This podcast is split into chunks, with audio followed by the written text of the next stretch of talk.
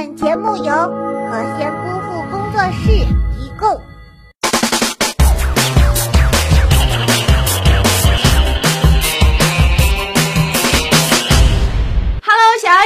是马喵喵，欢迎收看今天的囧闻一箩筐，赶紧来看看今天又有哪些囧事吧！不要惹老婆，不要惹老婆，还是不要惹老婆。重要的事情要说三遍。还有一点需要特别强调的就是，如果你的老婆恰巧挺有钱的，那就更不要惹了，不然分分钟让你变丐帮弟子。据英国报道，美国六十九岁男子沙拉法特汗由于和妻子发生争执，被其赶出房子，被迫在屋前的草坪上生活了六个月。如今他在自己价值一百三十。万美元的房子门前，成为了无家可归的流浪汉。沙拉法特只能卷着一条毯子睡在家门口的走廊上或者后院。哎，我就纳闷了，你说这老大爷都快七十了，还能犯多大的错呀？虽然是夫妻吵架，但是我怎么从这条囧文里面感受到了一丝丝子女不孝的凄凉呢？恭喜这位获奖的小妖精，赶紧去联系我们的小编要礼物吧。那么本期我们就来说说你的老婆凶不？其实我觉得这个问题不好，因为你像有的人他还没老婆呢。赶紧在微信公众账号“和仙姑父”视频中互动起来吧，幸运的小朋友会得到我送出的大礼包一份。我是村里人，第一次进城的时候问隔壁的小王，怎么样才能表现的像是经常进城的样子？小王告诉了我三个字：站着走。美国新泽西州橡树岭的一只狗熊因独特的走路姿势火爆网络，目击者拍下了一段视频。在视频中，这只狗熊一边轻快地行走，一边四处张望。它来到一户人家门前，被看门狗发现后，又原路返回，让人忍俊不禁。听说这只熊是因为前脚有伤，所以才这样走路的。可怜的熊大第一次进城就受伤了。不过，熊二呢？前几天呀，我看了一本书，叫《菊与刀》，是日本的。当时小泪还给了一句挺中二的评价，叫做“断剑重铸之日，菊花绽放之时”。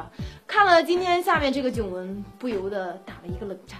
不久前，杭州一男子想给自己割痔疮，然后把刀插进了屁股，因为觉得那里有个疙瘩。早上起来对镜子插进去，一插进去拔不出来了。这把刀还是带倒刺的，医生花了好些功夫才拔出来。然而手术医生说，该男子并没有痔疮。嗯。这个我该怎么评价呢？看样子刀是把好刀，只不过是跟错了主人呐。这俗话说得好呀，身高不是问题，年龄不是距离，种族不是差距，同性应在一起。别瞎琢磨啊，我说的是下面这条囧文。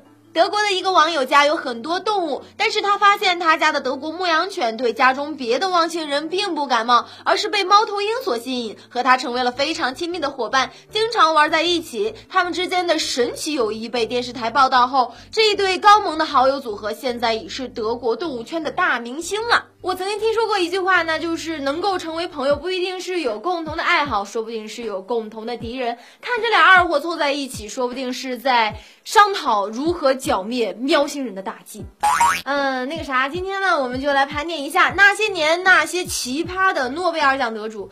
最省事儿的诺贝尔奖得主 X 射线发明人德国科学家伦琴，收到了诺贝尔物理学奖的通知后，竟然回信说领奖很麻烦，还需要向校长请假，能不能把奖牌与奖金给寄过来？然而瑞典的回复当然是不能寄。于是呢，他无奈的就来到了斯德哥尔摩。但他领到奖金和奖牌后，就立刻打道回府，就连获奖后例行的讲座也取消了。大家都知道科学家很忙，可是胡子哥，你这忙的也有点太夸张了吧？还有最奇葩的诺贝尔奖得主是二零一三年度诺贝尔物理学奖获得者彼得希格斯，他从来不用手机。对，没错，生活在现代的他不用手机，而且是至今都不用手机。于是他未能在第一时间获悉自己获奖的消息，而是从邻居的祝贺中才得知自己获奖了。教授，你赢了。还有这个最不情愿的诺奖得主哈，叫卢呃罗伯特卢卡斯，他的前妻在一九八九年的时候就已经预测到他会得诺贝尔奖，于是他们在办理离婚手续的时候，他的前妻提出，如果他在一九九五年前获得了这个奖，他应该分得一半的奖金。但是当时在这个卢卡斯看来，这就是一个天大的玩笑，于是他就答应了。嗯，然而在一九九五年，卢卡斯获得了诺贝尔奖。除了欣喜之外，他不得不按照之前的约定支付前妻一半的奖金，尽管他极为不情愿。嗯，这位妻子也是一个神奇的人物。好啦，本期的节目到这里就结束了，赶紧拿手机扫一扫这个二维码，或者添加微信账号“和仙姑父视频”，把互动答案告诉我，也可以把看到的囧文告诉我。想要私信我，就可以去新浪微博搜索我的微博马喵喵，这样就有机会获得我送出的大礼包啦。好了，囧文樱花每天更新，明天见。